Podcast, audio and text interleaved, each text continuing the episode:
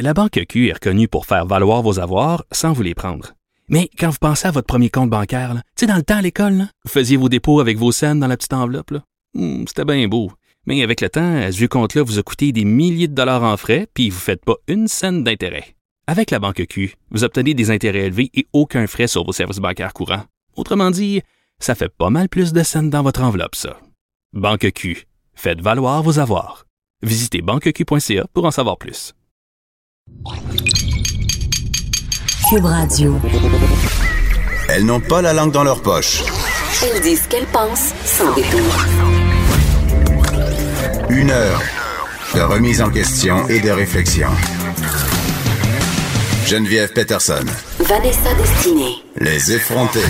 Salut tout le monde, bienvenue à l'émission. J'espère que vous êtes en forme. Moi, je suis en forme, Vanessa, Ah oui? même si, même si je me suis couchée genre à 2 heures du matin hier soir. Qu'est-ce que tu faisais là jusqu'à 2 heures du matin comme ça? Tu jouais à touche pipi, Geneviève? Ah non, j'étais allée au karaoké avec ma mère. Ah! OK, on n'est pas du tout dans ce que je pensais. OK! Ma mère dont je parle souvent qui habite euh, la contrée de Robertval. Il nous texte régulièrement durant l'émission. On la salue. Elle écoute euh, religieusement toutes mes chroniques beauté et pour ça, je la remercie. Oui, Il y a au moins une personne qui reste à l'écoute. T'as sauvé, t'as sauvé l'élève de, de son, de son chum aussi avec Oui, ta chronique oui, sur absolument. Hey, j'en profite euh, pour saluer les gens de Saint-François-de-Salle et mon grand-père en particulier qui a 86 ans et Oh, qui est- il écoute Cube Radio. Non. Il écoute Cube Radio avec euh, son application Cube Radio. Notre public cible, enfin. Non, mais ben, je me dis, si une personne de 86 ans qui a de la misère à comprendre la télécommande est capable de télécharger Cube Radio, c'est c'est donc bien simple. Ah, il l'écoute pas sur la télévision, c'est vraiment sur le téléphone? Je pense que je mange. Je pense qu'il écoute sur la télé. sur la télévision parce qu'on rappelle qu'on peut écouter Cube Radio au 600 sur Illico. 601, pardon, sur Hey, Illico. bravo, Vanessa. Ben là, mais c'est une bonne plug pareil, là. OK, je pense que je vais l'avoir, mon bonus, à la fin de l'année quand On va même. presque réussir. Oui. Mais, mais c'est ça. Donc, euh, c'était très drôle parce que je suis allée au karaoké avec ma mère puis j'ai bu des chivas sur glace. Puis on pense qu'on peut Des pas. quoi? Des chivas sur glace. C'est un c'est un alcool très, très cheap qu'on doit boire sur glace sinon on devient aveugle, Vanessa. C'est ça qui se passe. Ok. Mais, mais ceci dit, on pense toujours qu'on peut pas avoir de plaisir euh, avec sa maman. Puis euh, c'est pas vrai. C'est pas vrai, Vanessa. Je on peut pas, avoir du fun. Je le sais. Lourdeur.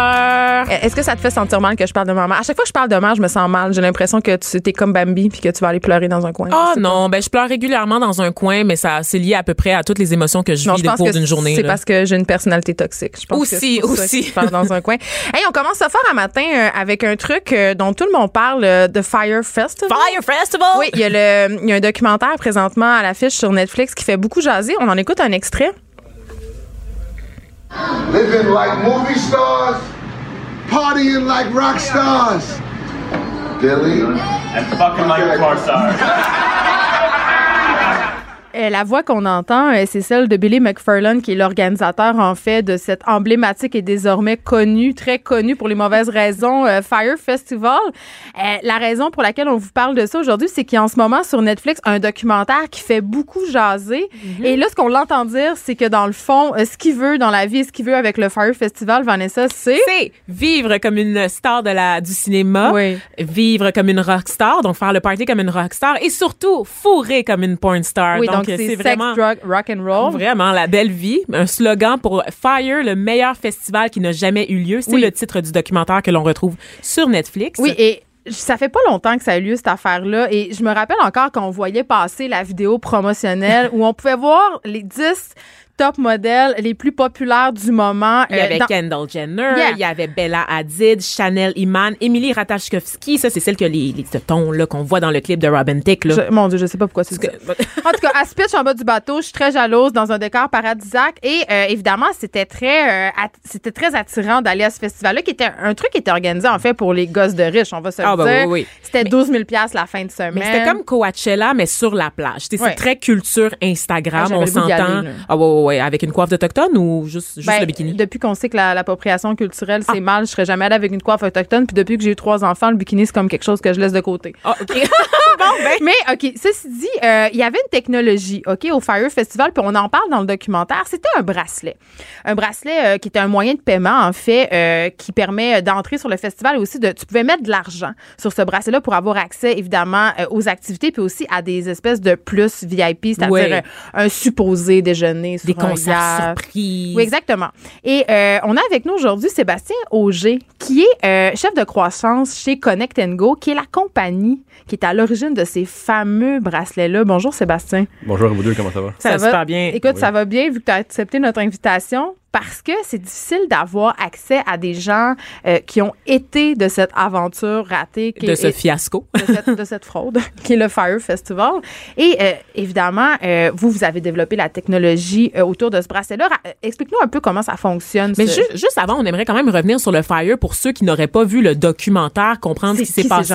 C'est quoi ça, Fire Festival? On disait, c'était la culture Instagram. C'était un festival pour les gosses de riches Mhm. avec des vedettes du moment, tout, le tout au Bahamas sur une plage. Oui, on attendait des vedettes, des concerts de musique. Et ce qu'on s'est rendu compte, en fait, c'est que la promesse s'était bâtie sur du vent. Donc, il y avait des problèmes. Il n'y avait pas d'électricité sur l'île, pas d'infrastructure. On, on parlait de plus de 300 festivaliers qui étaient attendus sans possibilité de retourner d'où ils étaient venus. Donc, il n'y avait pas de booking d'avion qui s'était fait d'avance. Donc, une grosse fraude. C'est ça qui est à l'origine du scandale pour ceux qui n'ont pas vu le documentaire. Donc, merci euh, Vanessa d'avoir rétabli euh, les Exact. Vanessa est journaliste en info, faut absolument qu'elle se la les ramène faits, les faits. tout le temps. Tout le temps. Euh, donc voilà, euh, Connect Go, que vous êtes à l'origine de ce bracelet-là, qui était en quelque sorte la porte d'entrée euh, de ce de Fire Festival. C'est quoi ce bracelet-là, puis c'est quoi le rôle que jouait ce bracelet-là dans le festival? Ah oui, Connecting Go, c'est une euh, compagnie montréalaise euh, de logiciels qui fait justement euh, des bracelets intelligents où on peut euh, soit euh, payer sans argent, faire des réseaux sociaux, pas des réseaux sociaux, mais faire des, des- mettre des photos, gamification, plein de choses. Comme une Google Watch? Non, je dirais pas que c'est une Google Watch, mais c'est euh, quelque chose de cool. Ah, OK. Ah, ouais, petite flèche à Google Watch ici. mais on, euh, on fournit tout ce qui est des euh, parcs d'amusement, les festivals, euh, pour que justement les festivaliers peuvent avoir ça, puis ils n'ont pas besoin de traîner. sur toi, Exactement. Donc, sur une plage, c'est l'outil euh, Ton parfait. bracelet, ton sac banane, that's it. Exactement. Puis Puis ta à- crème solaire. Puis à quel moment euh, Billy McFarland vous approche pour, euh, pour faire affaire avec vous? Fait que c'est la compagnie euh, Fire Media qui est à New York. Ouais. Que dans le fond, juste pour euh, complémenter ce que tu disais, Absolument, allez-y. euh, c'est Fire Media qui, eux, vont ont lancé une nouvelle application de booking d'artistes.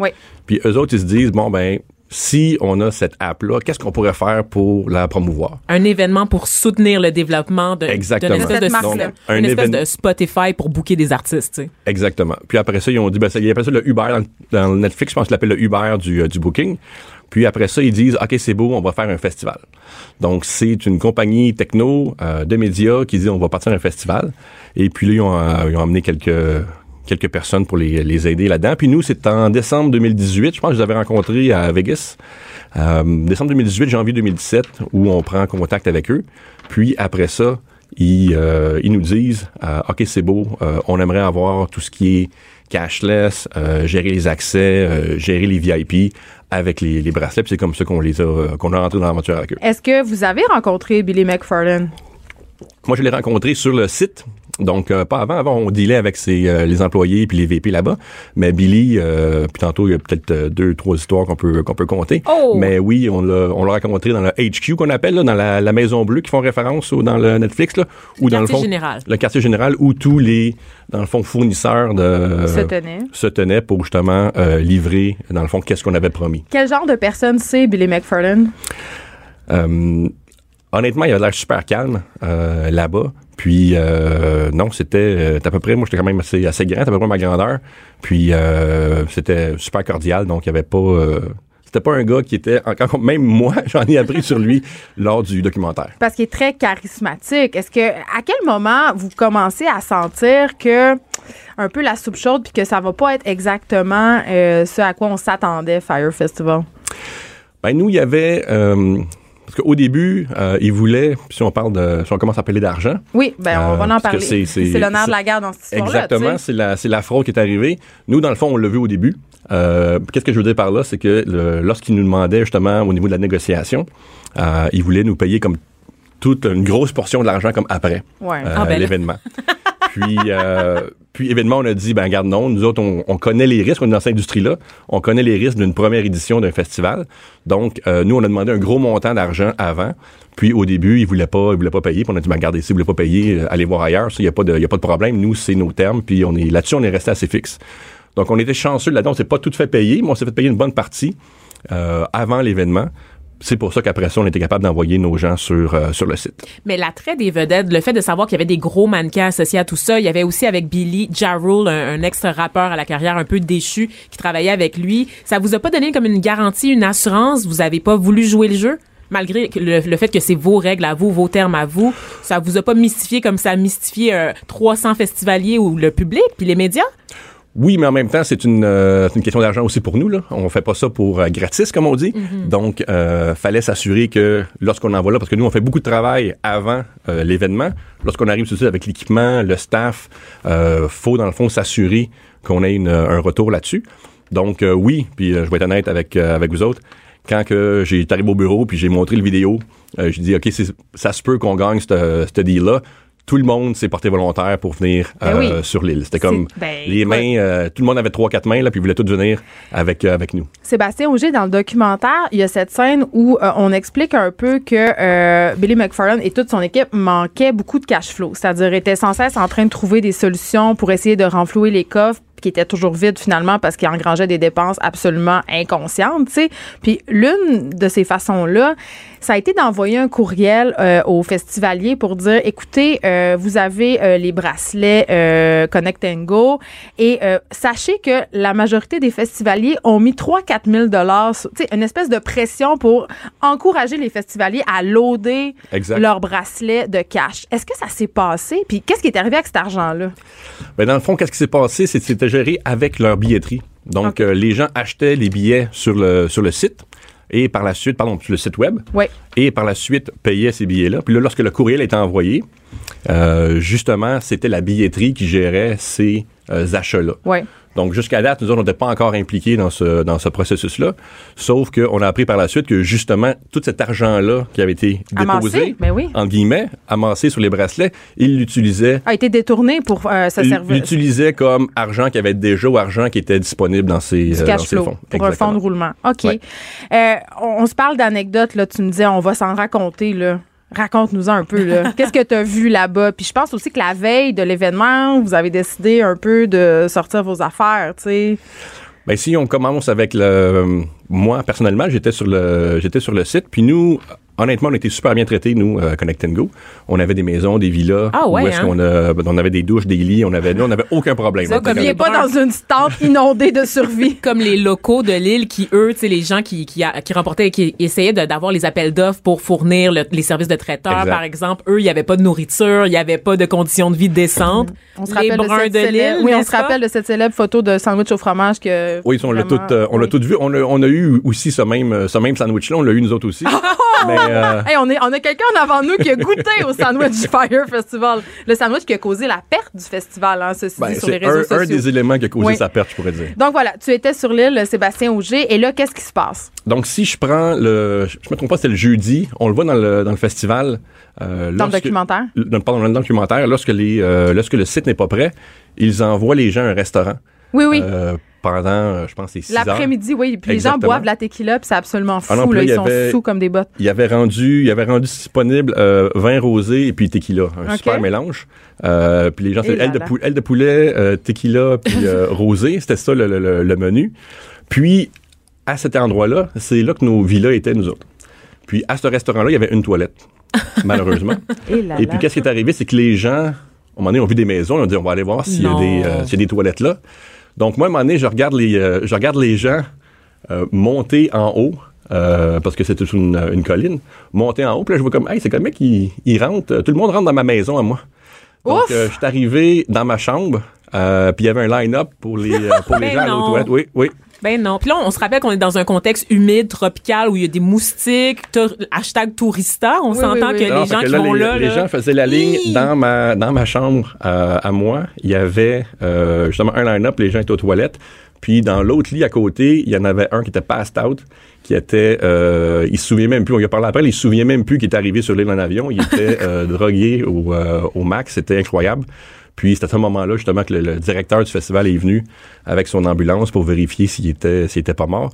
Donc euh, ça c'est un des euh, une des anecdotes qu'on a qu'on a vécu là-bas, mais c'était euh, c'était ça, mais c'était comme fois fois fois 100. Ça arrêtait pas d'une journée à l'autre. Si je prends l'exemple le directeur du, euh, du festival, Oui. Euh, Qu'est-ce qui est arrivé? Moi, quand je suis arrivé avec le, avec le Firefest le mercredi, je pense qu'on est arrivé, on est arrivé en jet euh, là-bas. On était avec les gens comme euh, sur le documentaire, euh, les Fuck Jerry, les. euh, il y avait aussi des, des massothérapeutes qui étaient là. Euh, il y avait euh, Des entraîneurs de yoga. des entraîneurs de yoga. Ah. Il y avait aussi des, des médics, des, des euh, infirmiers. Euh, il y avait envoyé une ambulance quelques jours avant. Il y avait des médics. Lorsque les médics sont arrivés sur l'île, le gouvernement leur a dit vous n'avez pas le droit, vous n'avez pas de licence Pour pratiquer. pour pratiquer. Donc, ils ont utilisé l'ambulance comme moyen de transport. Puis c'était les gens du festival qui se promenaient. Puis quand il y avait des gens qui étaient pas contents, ils disaient hey, venez-t'en dans l'ambulance, on va te faire un tour, puis on va, on va t'amener à l'hôtel, puis on va te payer une coupe de drink. Fait que c'était le genre de, de- d'éléments qui se produisaient sur, euh, sur l'île durant, durant le festival. C'est tellement Écoute, c'est Ben, surréaliste. oui, euh, on Ah, c'est, euh, c'était, assez incroyable. On a Mais il faisait beau, par exemple, jusqu'au, jusqu'au oui, vendredi. parce qu'il y a plus, il y a une pluie épique la veille. Oui, ça a tout été, a été euh, trempé. ouais, ça a Oui, été euh, infernal. Je me souviens, j'étais sur le, sur le balcon, puis euh, je mangeais ma barre euh, granola, parce que c'est notre déjeuner. Oh, Puis, un euh, grand luxe. ouais, un Ils ont luxe. cancellé le traiteur à 6 millions, on, le- on se le rappelle. Exactement, puis je pense qu'ils n'ont pas trouvé un à un million, donc, Non. euh, mais c'est, euh, non, c'est ça, il y avait vraiment plus, euh, jusqu'à une heure, deux heures l'après-midi, je pense. Ça s'était jamais vu là-bas. Oui, puis à partir de quel moment tu dis, oh, faut que je sorte de là, ça n'a aucun sens, il faut sortir nos équipements pour protéger un peu euh, euh, vos acquis, tu sais, parce que vous autres, je pense que vous avez investi quand même de l'argent là-dedans. euh, Avez-vous commencé à paniquer à un moment donné? Je dirais qu'on n'a pas, on n'a pas vraiment paniqué. Euh, qu'est-ce qui est arrivé, c'est euh, le jeudi soir, lorsqu'ils ont cancellé l'événement au Ouais, complet. Ça a pris du temps là, avant qu'ils le cancellent. Oui, exact. Là, on était au euh, quartier général. Et puis, à ce moment-là, lorsqu'on est, lorsqu'on a su ça, on a pris nos équipements, on a mis ça dans une pièce fermée au quartier général. Et puis le lendemain matin, de bonne heure, on est revenu pour tout prendre ça, mettre ça dans la voiture, puis s'assurer qu'on l'a, dans le fond, on l'a caché à l'hôtel, ben, dans nos, euh, dans nos villas, pour s'assurer que le gouvernement euh, vienne pas le prendre, parce qu'il y a un fournisseur de, de réseau là-bas qui lui s'est fait saisir pour un demi-million euh, d'équipements Ben euh, parce que justement le gouvernement s'est pas fait payer sur plusieurs euh, plusieurs fronts. Donc lui, euh, tout ce qu'il était capable de, de prendre, le prenait. Donc nous, on était on était chanceux là-dedans. C'est ça, parce qu'on a un peu du mal à se sentir désolé euh, pour ces festivaliers-là qui sont quand même des personnes privilégiées. Je veux dire, c'est dommage que ce qui est arrivé. Mais euh, la- le truc qu'on apprend dans le documentaire, puis ce qui est vraiment frappant, c'est à quel point ça a affecté les travailleurs locaux. On pense entre autres à cette femme qui est une restauratrice qui a dû sortir 50 000 de ses poches de pour... ses épargnes, Oui. de son fonds de retraite Exactement. pour nourrir les gens. Ben, en fait, pour payer son dû aux locaux parce qu'elle se sentait trop mal, parce qu'elle, elle doit, elle dit, je dois continuer à me promener la tête haute puis à regarder euh, ces personnes-là dans les yeux chaque jour. Tu sais qu'il y a une campagne de sociofinancement qui a été lancée pour lui Oui, venir pour en lui aide venir en depuis la sortie du documentaire, justement, parce que tout le monde a été estomaqué de voir que c'est cette pauvre femme qui est venue au secours de tous ces gosses de riches. Non, je pense qu'il était rendu à 140 150 000, je pense, euh, au niveau du, euh, du montant qu'il avait récupéré. Mais oui, elle, c'était la, on l'a vu plusieurs fois, c'était la dame justement qui avait le, le restaurant à côté de nos, nos villas. Donc nous, on allait la, la voir, puis nous, on payait. Il fallait payer nos, euh, nos, euh, nos lunchs parce que dans nos contrats, nous autres, techniquement, on avait des, euh, du catering, on avait des, euh, de la bouffe qui était incluse.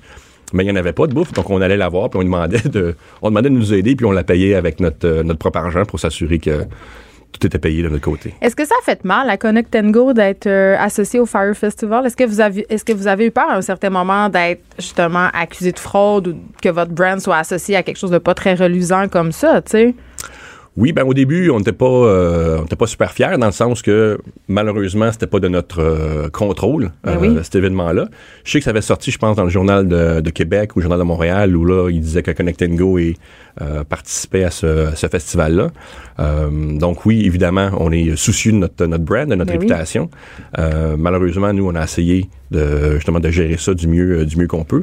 Je sais que nous, on a reçu des, euh, on a reçu des, des lettres d'avocats euh, justement de Fire Media pour justement s'assurer que euh, parce que nous, dans le fond, on avait, on n'avait pas d'argent dans nos comptes, on n'avait rien qui était relié à ce, à ce festival-là. Donc, on voulait justement s'assurer que de notre côté, au niveau du brand ou de la réputation, tout était correct. Mais il faut dire aussi que les personnes qui remettaient en question les, déc- les décisions insensées de Billy McFarland puis de son équipe se voyaient carrément montrer la porte. Ben muselé aussi. Muselé aussi. Puis Oui. c'est le cas du pilote. Ça, c'est une histoire incroyable. Un pilote qui a suivi une formation de pilotage en utilisant un, simu un, stimula- un Oui, un simulateur de vol. pardon, développé par Microsoft après l'obtention d'une licence de base. On s'entend que si ce dude-là trouve que ton projet est voué à l'échec, tu l'écoutes un peu quand même, non? Tu poses des questions. Ben, tu l'écoutes, mais aussi, nous autres aussi, on a fait la même, la même chose. On est, euh, des fois, on a, on a, pas- euh, on a levé levé des, euh, des drapeaux, Ouais. pour reprendre l'expression française. On parle Oui, franglais c'est- incroyable. façon, oui. Donc, on a levé des drapeaux, euh, mais des fois, il arrivait, il disait, OK, c'est bon, on comprend, on va arriver avec une solution. Des fois, qu'il était c'est- quand même parlable. Ben, nous, dans le fond, on a, moi, personnellement, puis notre équipe n'était pas vraiment en relation avec euh, Billy, parce que c'était plus au niveau logistique opérationnel. Euh, donc, c'est pour ça que certains de ces gens-là, puis il y avait des gens intelligents là-dedans. là. Nous, notre, euh, notre, euh, notre ancien, euh, la personne avec qui je parlais, moi, c'était un ancien de Google, là, tu sais. Puis euh, c'était des gens qui se sont fait recruter par Fire euh, Media, euh, j'imagine, dans l'espoir d'une d'une meilleure app ou d'une... euh, Non, on les voit dans le documentaire, là. Ce sont des, Des personnes professionnels. très articulées. Exact. C'est pour ça que nous, nous, il n'y avait pas de problème. Sauf que des fois, on, fait- on- justement, on, on montrait des drapeaux, on dit, regarde, cette information-là, on a besoin immédiatement, parce que sinon, il peut y avoir des, des embûches plus tard. En terminant, Sébastien Auger, j'ai envie de te demander, euh, est-ce que tu crois que c'est une vraie escroquerie ou tu penses que Billy, il souhaitait vraiment que le festival ait lieu? Parce qu'on s'entend qu'il y avait une vision, mais sa vision est quand même proche de la mégalomanie. Ben, je pense qu'au début, puis euh, en parlant avec le- les gens qui étaient là, là, je pense qu'il y a beaucoup de gens qui y croyaient. C'est Ouais. juste qu'ils euh, se sont vraiment pris de la mauvaise, euh, de la mauvaise façon. Puis je pense qu'à un moment donné, il y avait le bras comme dans l'engrenage trop, euh, trop loin, puis ils ont fait comme, OK, c'est beau, faut le... Probablement Billy, là. Puis encore une fois, c'est juste une opinion euh, personnelle, là. Bien sûr. Mais c'est, ils étaient tellement pris dans la patente qu'ils se sont dit, garde, il faut, il faut continuer, puis c'est là que probablement que les mauvaises décisions se sont, se sont prises.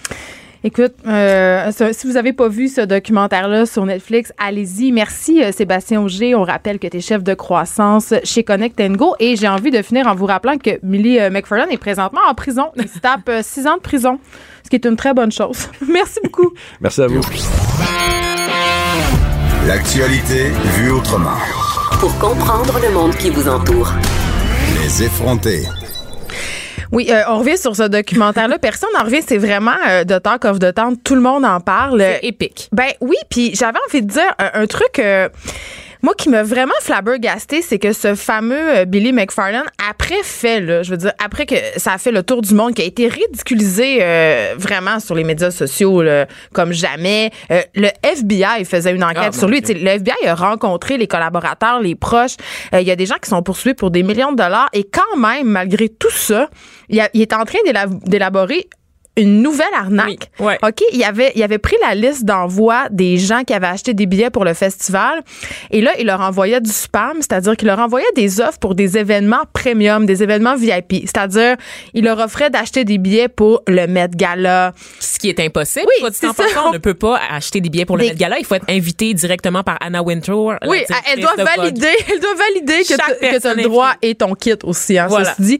Donc, c'est impossible. Après ça, euh, des billets pour euh, les Oscars. En tout cas, plein de choses que, qui- il était déjà en train d'élaborer. Puis, il y avait des gens autour de lui. C'est filmé, on le voit dans le documentaire. Donc, il avait réussi quand même à attirer du monde autour de lui, à leur faire croire que ça allait se pouvoir. Ce gars-là est un... leur nom pour mener euh, leur affaire parce qu'ils savaient déjà qu'ils étaient sous enquête son- pour son la nom était brûlé. Ouais. C'est incroyable. Et moi, je me dis, c'est tellement, simple- c'est tellement, c'est fou comment ça renvoie à Instagram. Il a documenté ses faits et gestes. C'est ça qui est fascinant là-dedans. Le gars est en train de commettre une fraude, il est en train de commettre un crime, puis il ressent le besoin de filmer chacun, Mais chaque instant. D'ailleurs. Vanessa, euh, incroyable. dans le documentaire, on l'entend souvent dire filmez tout ce que vous pouvez. Oui, filmez tout ce que vous pouvez. Puis, La preuve est là. puis il, il disait souvent, euh, c'est très condescendant à ses collaborateurs. Tu sais, nous, on offre. euh, le rêve Oui. au pecno moyen. Tu sais, à l'espèce de loser qui pourra jamais être sur une plage avec une top modèle, euh, qui pourra jamais euh, boire du champagne sur un bateau Ben euh, oui. qui vaut des millions de C'est un dollars. mirage qu'on te fait croire que, que c'est accessible, ce mode de vie-là avec les mannequins aux, aux jambes qui finissent plus. Ça, ça, à ta portée de main à Ben, condition de mettre quelques sous, tu sais. Ben ça nous fait ça nous fait croire que ce mode de vie-là est possible. Puis je t'amène euh, un peu dans la même veine avec euh, une ancienne candidate d'OD, ok, euh, Karine Saint-Michel qui est une fille qui a fait l'édition OD Bali. Elle a fait une sortie euh, la semaine dernière justement pour parler du mirage Instagram et surtout du mirage du métier d'influenceur, ok? Parce que pour le commun des mortels, quand on regarde ça, euh, quand on regarde des Elisande Nadeau, des Elisabeth Rioux, euh, tu sais, ces filles-là qui semblent euh, toujours en voyage, euh, qui sont toujours très bien habillées, qui sont dans des lieux paradisiaques, des petits cafés tendance, tu te dis, coudons, ces filles-là, euh, ils ont bien de l'argent, qu'est-ce qu'ils font dans la vie? Euh, Est-ce qu'ils réussissent à, Oui. à avoir beaucoup, beaucoup, beaucoup de sous, à générer beaucoup d'argent avec leur sont toutes métier? très jeunes en plus, c'est ça qu'il faut Ben, souligner, tu sais. Fait que tu te demandes, je m'excuse, j'ai 20 échoué ma vie à 28 ans? Ben, moi, à 24 ans, j'étais pas capable de me payer des voyages en Thaïlande puis de me payer euh, tout le temps les derniers vêtements et tout. Donc, euh, et elle, euh, cette Karine Saint-Michel, elle est sortie pour dire, hey, attendez, là. Euh, même si on a l'air de ça, sachez que moi, je vis sous le seuil de la pauvreté. Ah ouais. C'est-à-dire, ouais, le seuil de la pauvreté qui est environ 25 000 dollars, elle, elle fait environ 22 000 dollars avec sa job d'influenceur entre guillemets, tu sais. Euh, et là, et là, les gens, évidemment, ça a suscité des, des réactions. euh, Puis j'ai comprends ces réactions-là. Tu sais, les gens se sont dit, ben va travailler fille, euh, Mon tu sais, first Les gens sont problem. tellement méprisants. Non, mais en même temps, tu sais, c'est une fille très belle qui se plaint sur Instagram qu'elle gagne pas des milliers de dollars sur Instagram. Je veux dire, il y a des gens qui punchent à l'usine chaque jour, là, on s'entend. Fait que ça, ça, me- ça me touche pas vraiment. Par contre, elle lève le voile quand même sur le fait que euh, le métier d'influenceur, c'est pas nécessairement rentable. Tu sais, c'est un nouveau star system, Vanessa, où beaucoup sont appelés, mais peu sont élus. Absolument. Et c'est pas parce que tu es belle et jeune que tu vas faire des millions de dollars sur Instagram, parce que des filles belles et jeunes, il y en a des millions, OK? Fait que qu'est-ce qui fait qu'une Elisabeth Rioux réussit à puis qu'elle devient multimilionário Ben, c'est parce qu'elle gère bien ses affaires. C'est parce qu'elle est tout le temps là. Je sais pas si tu avais vu son entrevue à Tout le monde en Oui, parle. je m'en rappelle, veux je m'en rappelle. Elle disait qu'elle se levait littéralement la nuit pour répondre à ses fans japonais. Ces femmes-là travaillent avec acharnement. Tu sais, quand on pense que les influenceurs sont assis sur leur derrière puis qu'ils font rien qu'ils se posent en prenant des latés, là, c'est un gros, gros, gros préjugé. C'est un travail de longue haleine, de chaque instant. Faut que tu sois là. Faut que tu remplisses aussi une niche qui est pas occupée. Bon, Elisabeth remplit quelle niche? Est-ce que c'est la niche des belles fesses? Il y en a beaucoup des belles fesses sur Instagram, mais elle, a su C'est une des premières au Québec. Là, je me dis, OK, ça, c'est des modèles de réussite, mais est-ce que c'est viable? Ah oui, elle a un brand qu'elle a eu le temps de bâtir, mais tous les nouveaux là, qui aspirent à être à elle, là, à moins de se trouver une personnalité là, exceptionnelle, est-ce qu'ils pourront atteindre le niveau d'Elisabeth Rioux ou est-ce qu'elle, elle a pas surfé sur l'effet de nouveauté aussi? Ben, je le sais pas, mais euh, elle disait, Elisabeth Rioux, quand même, qu'elle avait eu l'aide de son père, qui est un entrepreneur, pour faire, non, mais pour euh, prendre des décisions d'affaires, c'est-à-dire commencer une entreprise qui est euh, OAKA, les bikinis, qui fonctionne très bien. Mais moi, je me demande, le jour où Elisabeth va vieillir et ne pourra plus être la tête d'affiche d'OAKA, est-ce que elle va continuer à vendre des bikinis autant parce que qu'est-ce que t'achètes quand t'achètes un maillot de bain OAKA, t'achètes Elisabeth Rioux, t'achètes l'espoir d'avoir euh, une shape comme la sienne, c'est ça qu'elle vend, c'est de la jeunesse, tu sais, c'est ça qu'on vend Mais sur je pense, Instagram. je, je crois quand même en sa faculté de, de se recycler ailleurs. Tu sais, elle va changer, elle va devenir la, la nouvelle Jacinthe Renée du Québec probablement. Tu sais, Non, mais j'espère qu'elle donné, tu vieillis, tes intérêts changent aussi. Puis veux veux pas, tu t'adaptes à ton public, donc en fonction de ce que tu vis dans la vie, par exemple. Donc euh, Jacinthe Renée avec ses produits pour la maternité, pour le corps, Ouais. c'est là qu'elle est rendue dans sa vie. Et je pense qu'Elisabeth Rioux va être en mesure de prendre des décisions. Ben, c'est que ces filles-là, ils sont capables quand même de très bien se moderniser, mais. en- et de mais- rebondir. Oui, puis je vais me faire l'avocat du diable. On a tendance à démoniser ça, justement, puis à dire, oh mon Dieu, Instagram présente des nouveaux modèles, présente. Puis, on parlait hier, tu disais, il y a des gens qui vont consulter des chirurgiens plasticiens Ouais. maintenant euh, parce qu'ils sont victimes un peu de cette culture de l'image et de ces, euh, ces applications pour modifier l'apparence. Donc, ils demandent, par exemple, de se faire agrandir les yeux parce qu'on peut le faire sur Qui est une application qui est similaire un peu à Photoshop, mais qui est plus facile à utiliser, que beaucoup de gens sur Instagram utilisent. Tu sais, on voit ça puis on dit c'est mal, mais en même temps c'est pas plus mal que le star system traditionnel. C'est pas vrai que dans le star system traditionnel tu peux vieillir. Tu sais, on veut tout le temps des actrices jeunes, on veut tout le temps des chanteuses jeunes. Donc Instagram ne fait que reproduire ce modèle-là sur une autre plateforme. Tu sais, à un moment donné, il faut arrêter de démoniser. Mais aussi, il faut arrêter de faire miroiter aux gens que devenir une célébrité sur Instagram, c'est facile Ouais. parce que tu sais il ne devient pas une star d'Instagram qui veut puis en plus de ça je me dis ces filles là qui arrivent là je veux dire, elles travaillent sans relâche, tu sais. Puis, en tout cas, moi, quand j'entends ma fille de 8 ans qui me dit, moi, je veux devenir une YouTuber, Oui. je suis une influenceuse. je comprends, à la limite. je- On puis je- comprend tous l'attrait. Je pense qu'il y a pas. on- moi aussi, genre cette vie-là, je suis comme wow. tu sais, des ce qu'on filles vend, qui c'est la girls next, ce qu'on vend, c'est la girls next door. C'est Oui. ça qui a changé, c'est le fait que tout le monde peut y accéder, mais c'est pas vrai. C'est pas tout le monde. Puis on vend de la vraie vie entre guillemets, puis du vrai, puis de l'authenticité sur Instagram, alors qu'il y a rien d'authentique sur les comptes des influenceurs. Moi, je juge pas l'attrait de pour cette vie-là, pas du tout, parce que je pense qu'on est tous soumis à ça. Ce que je juge, c'est le manque de regard critique qu'on va avoir, puis la complaisance qu'on va avoir aussi souvent en tant que média quand on présente ces personnes-là, en les présentant comme des modèles d'affaires ou de réussite dans des médias justement qui sont destinés aux jeunes, des plateformes, tu sais, je les nommerai pas, mais on les connaît, qui vont célébrer ces influenceuses-là en les montrant comme des, des modèles d'affaires, alors qu'il y a tellement plus à faire dans la société que de juste se poser les faunes à l'air. Et là, je sais que j'ai la super Non. Mais même Lisanne Mais- Nadeau, même Nadeau le disait euh, sur sa chaîne euh, Oui, cet puis les automne. filles qu'on a reçues d'OD le disaient aussi, tu sais. Ben, c'est qu'en fait, à, à un certain moment, quand as un certain nombre de, de personnes qui te suivent, tu dois te poser la question, en tout cas selon moi, qu'est-ce que je dois faire avec ces followers-là? Est-ce que est-ce que j'ai pas une responsabilité justement d'offrir un contenu euh, de qualité entre guillemets qui porte à réfléchir? Euh, je dis pas que c'est mal de, de faire des, des tutoriels de maquillage, euh, de faire des house tours, de présenter ton boyfriend puis de faire des Q&A avec ta meilleure amie. J'adore ça. mais Lisande, quand même, euh, en tout cas, Lisande Nadeau, euh, elle a quand même la, pas la prétention, mais elle a un certain désir un peu. Elle parlait de l'orgasme chez les filles. Tu sais, elle, elle essayait un peu de, d'avoir du contenu pertinent puis de Oui. faire une différence. Joanie aussi, là, qu'on avait d'occupation double. Oui, Bali sont ou des militantes. Elle, elle, c'est Grèce. Grèce, Ouais. Jessie Nadeau, qui est une militante Oui, vegan. Fait qu'on le voit de plus en plus. ils parlent de leur anxiété, ils parlent de la dépression, ils parlent de la pression de vivre comme ça euh, au- dans les yeux, dans l'œil du public en permanence. Tu sais, donc il y a, il y a une certaine responsabilité sociale que les filles se sont se sont accaparées quand même et qui qui fait en sorte que je lève un peu moins le nez. Ça, ça a contribué à briser un peu mes préjugés sur tout ce milieu. Oui, moi là Mais je pense qu'il y a quand même encore beaucoup de choses à faire parce que Mais on aime ça, les airs. On aime ça. Oui. On aime ça parce que. non, mais c'est comme haïr une, une actrice trop belle sur le- la page d'un magazine. Tu, tu, veux y ressembler, mais en même temps être gosse. Oui. Qu'est-ce que tu veux? C'est ça. Avouons-le. On aime ça, les airs. C'est vendredi confession. Hey, euh, Vanessa, on parle beaucoup, beaucoup, beaucoup d'appropriation culturelle euh, ces temps-ci. Et là, toi, t'as trouvé, OK, tenez-vous bien, les amis, le paroxysme de l'appropriation culturelle. Ah, C'est hilarant. Je Oui. n'ai jamais vu ça de ma saine vie. Connaissais-tu? Ben, tu connaissais pas, en fait. Je connaissais pas ça, non. J'espère que vous allez la découvrir. Euh, ça fait grand bruit aux États-Unis puis en Europe. Martina Big, qui est une mannequin, euh, ben, en fait, elle se considère comme mannequin, qui a subi beaucoup, beaucoup de modifications euh, corporelles. On la surnomme la Barbie exotique. Alors, pour vous expliquer, Martina Big vient d'Europe. Je pense qu'elle est allemande ou néerlandaise. Elle était blonde aux yeux bleus et elle est maintenant rendue noire charbon aux cheveux gris chou. Attends, je sais excuse-moi, pas. euh, Vanessa, excuse-moi. Juste pour être sûre que je comprends bien, Ouais. là. Elle s'est transformée en personne noire. Exactement. Donc, elle a fait euh, beaucoup, beaucoup, beaucoup de, de modifications corporelles. Elle a commencé par euh, grossir sa poitrine. Donc, elle porte aujourd'hui du 32S.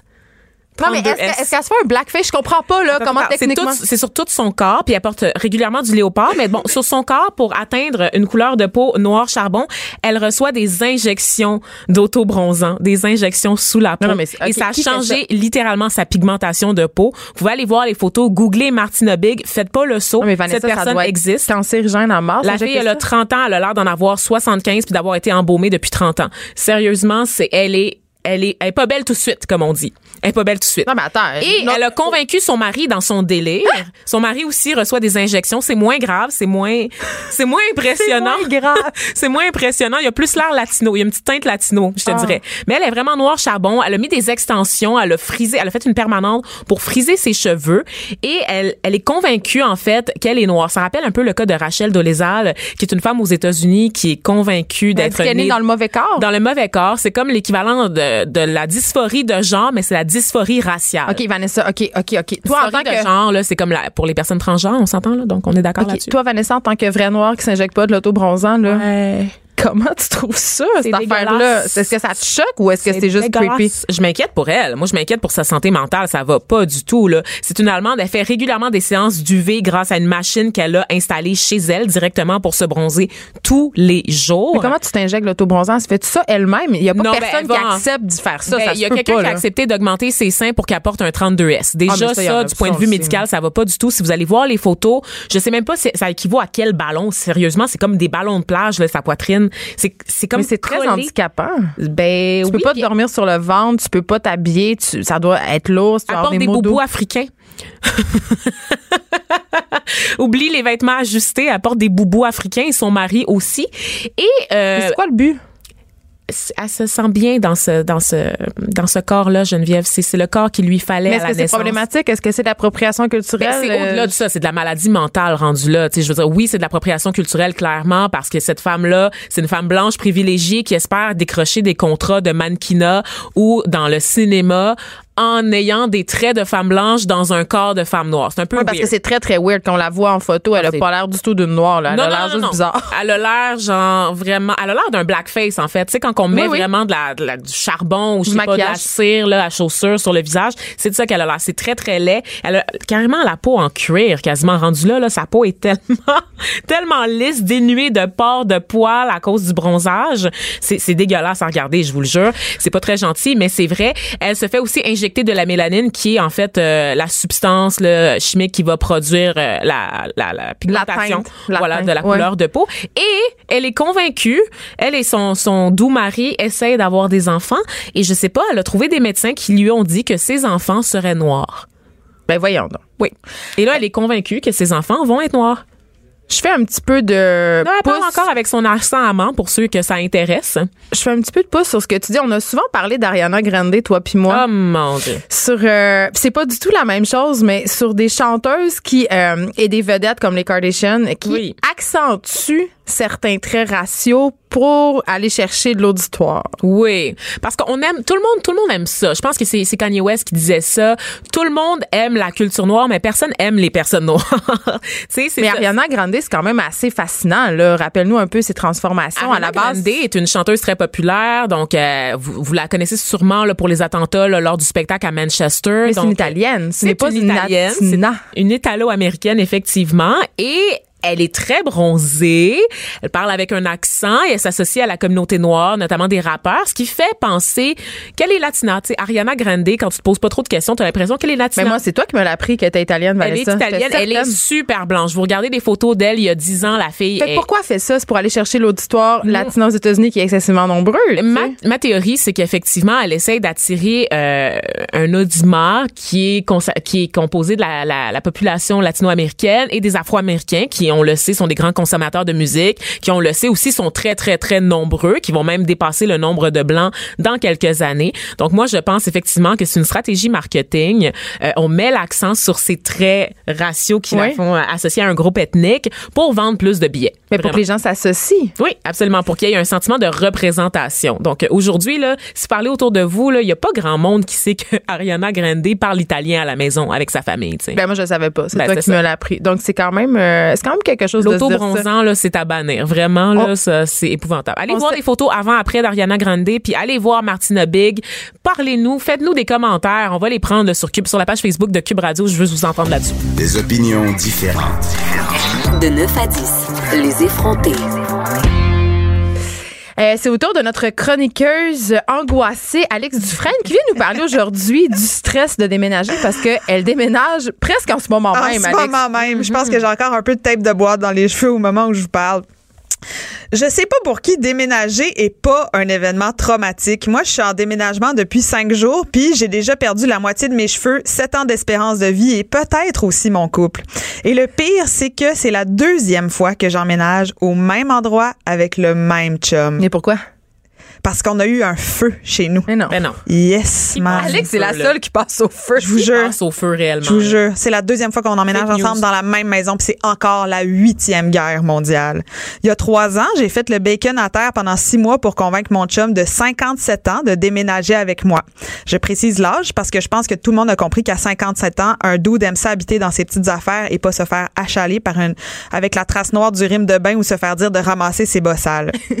Fait que moi, j'ai eu gain de cause après moult chantage émotif et menaces de mort écrites en petites lettres découpées dans le Châtelaine et il a vendu sa maison pour qu'on emménage ensemble. Wow. Yes.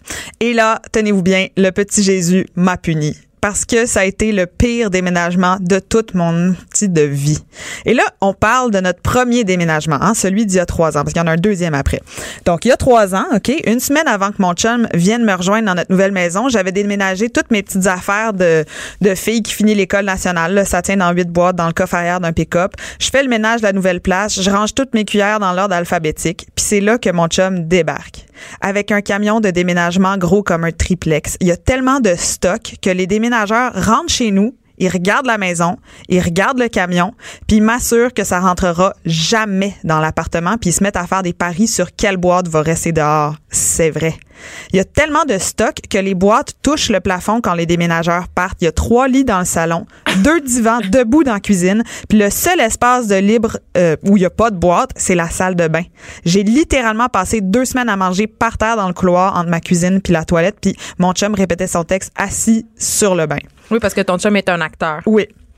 J'ai pleuré toutes les larmes de mon corps en ouvrant ces boîtes dans lesquelles il y avait une botte sorel, deux têtes d'oreiller, puis des fils électriques. OK? J'étais même pas capable de me rendre aux armoires pour ranger ce qu'il y avait dans les boîtes. Je capotais. Avez-vous déjà essayé de négocier avec un accumulateur compulsif pour qu'il donne son kilt qu'il a jamais porté aux Renaissance?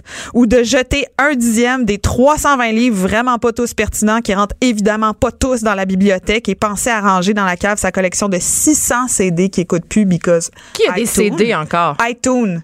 Il a jamais réécouté un CD de sa vie depuis que l'Internet existe, mais on a 25 boîtes de CD. Il y a littéralement 600 CD. Ben voyons donc.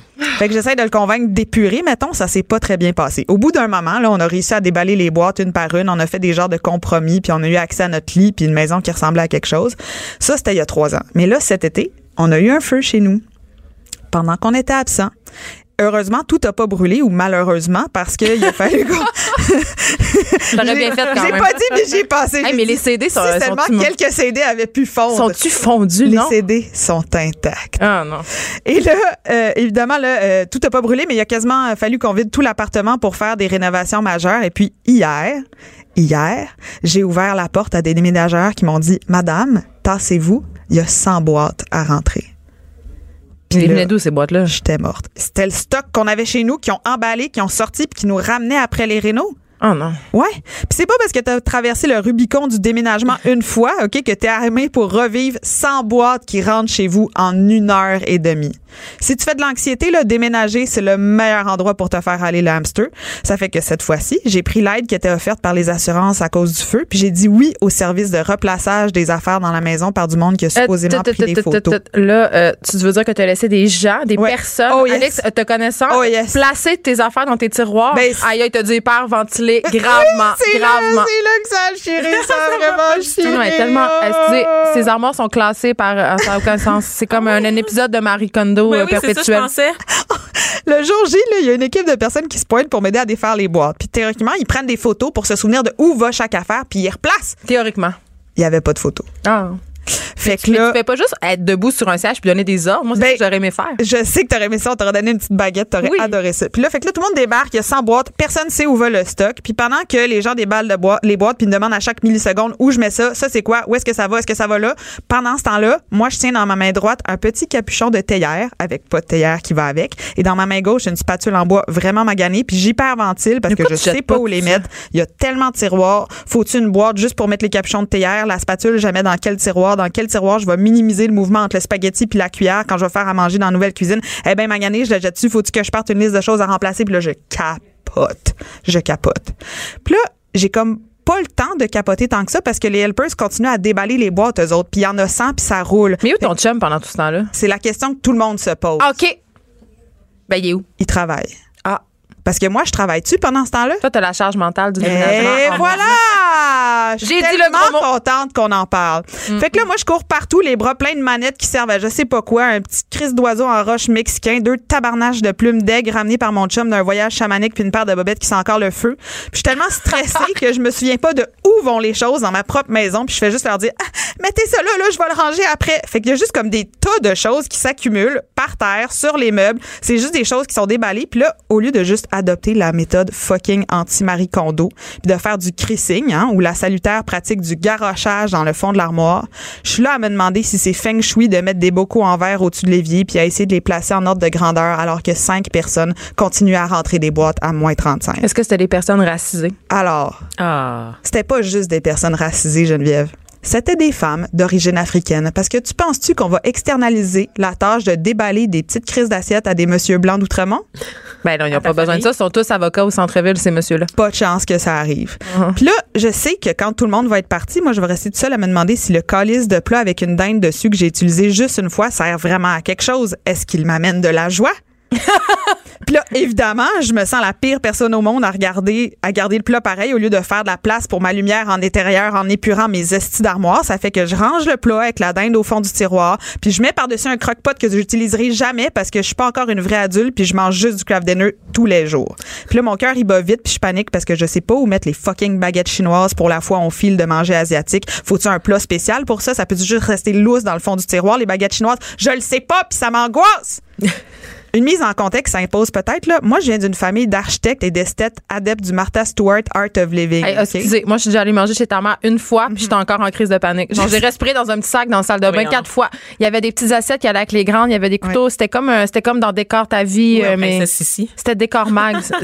T'as l'impression que tu peux littéralement pas t'asseoir, puis si tu manges le repas, ça, tu vas exploser parce que tu vas briser euh, l'espèce de, de- de- d'équilibre parfait qu'elle a créé sa mère. Ouais.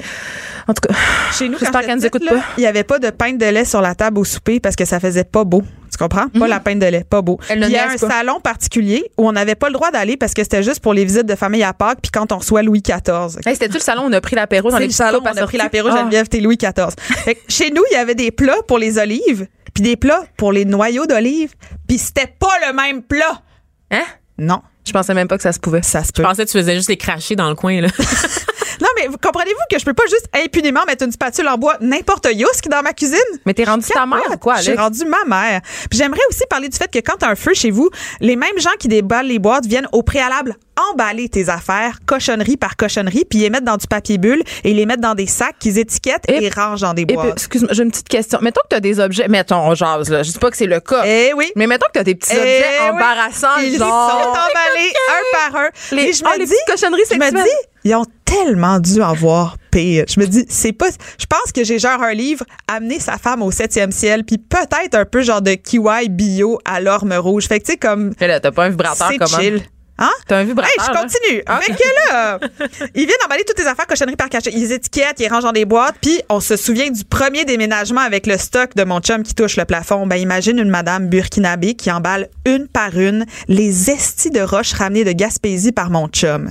Maintenant, imagine-toi que cette même madame-là, huit mois plus tard, est chez nous pour défaire les boîtes et De déballe roches? une à une les estis de roches de la Gaspésie ramenés par mon chum. C'est pas gênant un peu, là. Puis quand mon chum est arrivé chez nous, une fois que les roches étaient toutes déballées, elle l'a appelé Monsieur Caillou toute la journée. Monsieur je l'ai prise dans mes bras. Je l'ai aimé. Là, là, je finis ma chronique, puis je me retourne défaire du stock chez nous, puis je vous jure, je vous jure qu'au Renaissance, ils vont être contents de me voir arriver avec des boîtes même pas fucking déballées. OK, moi, là. J'ai déménagé. Oh. Je suis pas sûre que je connais ça, cette chanson-là. Du Daran? supermarché. C'est Daran. Je, je sais pas c'est quoi Daran, moi. C'est qui, Daran? Ça joue-tu aux francophonie, ça? Je sais pas. Notre metteur en nom d'un certain âge. Je pense que c'est ça. euh, il nous met des références musicales qu'on comprend pas. Je pense qu'il essaie de nous droit. piéger, honnêtement. là. Il veut nous faire passer pour deux cruches en, on- en ondes, c'est sûr, c'est C'est sûr. quoi cette chanson-là? Regarde En donc. tout cas, C'est qui, Daran? a- arrêtez ça, c'est pas bon. Non, mais moi, je veux qu'on se pose les vraies questions. Là, là, t'as dit, t'as- t'as manqué de te divorcer avec ton Ouais, chum, ouais, là. ouais, mais là, euh, À plusieurs secondes dans la journée. non, mais là, il faut, il faut l'avoir la discussion, là, genre, d'a- d'arrêter d'accumuler des affaires parce que moi, en ce moment, je suis en plein déménagement aussi. Je suis en train de pacter mes Je affaires parce que. à toi tout le long. Je me disais, qu'est-ce que Geneviève ferait?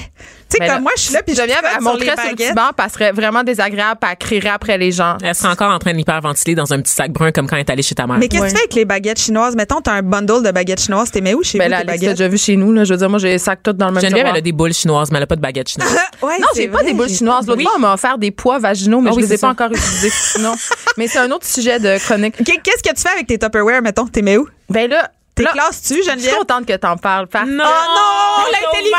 J'avais- Je m'excuse, j'avais oublié la genre la porte des enfers que tu viens Non, mais d'ouvrir, j'étais sûre qu'elle allait dire j'ai Oh une vie sexuelle, je classe pas mes Tupperware, mais là, j'ai oublié je la parlerai pas de mon intellifrais. Je vous surprends. Je vous en parlerai pas. Mensonge. Ma mère est ici en fin de semaine parce qu'elle est venue m'aider à faire du tri dans Ben, ma maison pour faire une espèce de grand autodafé domestique. OK? c'est ça qu'on va faire. Les grands mots. Et là, je vais vous dire, là, mes plats, là, d'Upperware, on va, on, va, on va passer au travers parce que j'ai environ 98 plats Ouais, et pas- aucun bon- couvercle. Ouais, c'est Je ça. comprends pas qu'est-ce Je qui se passe. je C'est comme sais. les bas solitaires. C'est C'est les bas grand... solitaires, ça va dans le vortex des choses Je perdues. comprends pas. C'est un grand mystère domestique. OK? Si quelqu'un peut répondre à ma question du pourquoi, Où vont, comment, où vont les couverts? un, où vont les couvercles, deux, où vont les bas? Les bas Je comprends pas. J'ai une caisse de bas. Ouais. J'ai une caisse de bas. Aussi, moi, j'ai développé aussi le petit pot à les cochonneries de choses de vis qu'on sait pas ça va où, mais si t'es jettes, Moi, je le tu jette vas une fois par mois. automatiquement. Hey, C'est comme la boîte de je fil. La boîte de La fil. fameuse boîte de fil Hein? pour tes ben oui, c'est les fils de téléphone, toutes les fils Ah, que tu as eu dans ta Dieu. vie que tu fais juste mettre Ouais. dans une boîte puis c'est juste une grosse boule. La boîte Future une Shop, pelote de fil Ouais. qui est électrique Ouais. puis tu sais pas quoi faire avec mais tu veux pas l'acheter parce Je que tout sais. d'un coup que il te manque un fil puis là tu vas l'avoir dans ta boîte de fil. Je sais. Quand, euh, Gros silence. quand ils sont venus euh, chez nous pour tout défaire, ils défont tout, OK? Quand t'as un feu, puis ils envoient tout dans un entrepôt, puis ils nettoient chaque affaire. Les Madame Burkinabé, j'aimerais juste préciser, les Madame Burkinabé nettoient chaque affaire à la main. Littéralement à la main. Des gens ont brossé les roches de mon chum avec une petite brosse. Mais ça en même pas un les peu roches, mal, cette affaire-là. brocher les roches. Et là, elle ramène les broches, les roches, puis je me dis, que- comment ça se fait? Comment ça se fait que personne n'a dit, OK, non, Je non. aurais lapidé avec. Ça, ça va faire. Oui, mais en même temps, on- sérieux là, parce que je suis en train de faire le ménage de chez nous, je me rends compte à quel point on accumule des affaires, même si on pense qu'on n'accumule pas grand-chose. Ouais, je sais. C'est ridicule, je veux dire, des, des mouches à pêche, Ouais. des plein de cochonneries, des 26 traîneaux, euh, des, des, des, Les pics à fondu, qu'est-ce qu'on fait? On les donne dessus, on les jette dessus. Si t'as pas le caclon, dis-tu insultant d'amener ça au Renaissance? Un, pourquoi on a trois caclons à fondu? Ouais. C'est quand la dernière fois qu'on s'est dit, faisons une bonne petite fondue, sors le gaz, mon amour, j'allume la petite. la T'es passé au feu. Alex, t'es passé au feu, c'est fini touche époque-là plus pour à toi. Je touche plus à Je me suis fait une petite fondue il y a littéralement un mois. J'avais le goût de renouer avec la fondue. C'était extraordinaire. C'était au fromage ou à, à Ah, la arc, non, c'était J'avais jamais mangé ça avant de sortir avec un Québécois. C'est extraordinaire de la C'est, euh, fondue. C'est très C'est de la culturel. De la raclette aussi, je savais pas c'était quoi. non, c'est- mais tout ça, c'est des plats d'appropriation culturelle. C'est plats délicieux. québécois. Ouais. Comment ça, c'est des plats d'appropriation Ben, culturelle? une fondue chinoise. Ouais, la fondue tu sais. chinoise, Ouais. la raclette suisse, je suis d'accord. Ça, me fait Ouais. moins- ça me fait moins triste de m'approprier les Suisses quand même. Non, mais moi, euh, j'adore la bien petite sauce à l'ail qui vient avec. Oui, tout est prétexte pour manger ça. beaucoup trop de mayonnaise. Ouais, ou genre les petites crevettes. Tu sais, les petites crevettes à la sauce à crevettes, tu veux juste la sauce. C'est la Ben seule oui, chose qui sûr. nous intéresse, là. Je un sais petit pas. peu sucré, mais là, comme... moi, je veux juste qu'on réponde à la question pourquoi j'ai trois caclons fondus puis deux mijoteuses? Est-ce que À c'est un incendie d'origine criminelle chez vous? Non. OK. Cette on question me trotte dans l'esprit depuis tout Pourquoi à l'heure. tu penses que je mettrais moi-même le feu à chez nous? Parce que t'es une gold digger? Ah oui! hey, les assurances, mes amis, quel extraordinaire moyen de pas faire d'argent. Je t'en Ah passe ouais, un hein, papier. Hey. Quelqu'un est venu démonter mon lit Ikea. Ils l'ont envoyé dans un entrepôt, fait laver chaque latte à la main par des madames, l'ont ramené ça vaut chez pas nous plus la peine et ont racheter payé un ébéniste pour le remonter. Et une fois que le lit était remonté, ils ont fait, hey, deux tiroirs sont cassés. Hey, ça vaut plus cher. Tout ça, ça vaut plus cher qu'un lit chez Ikea. un lit chez. Ikea, mon lit, il vaut 300 pièces là. Ils ont mis comme juste 1000 acheté piastres un- de temps. Ils ont mis 1000 pièces de temps de Voyons déplaçage d'ébénistes professionnels qui viennent remonter. J'étais gênée là, quand il me dit Hey, OK, euh, je vais remonter votre lit.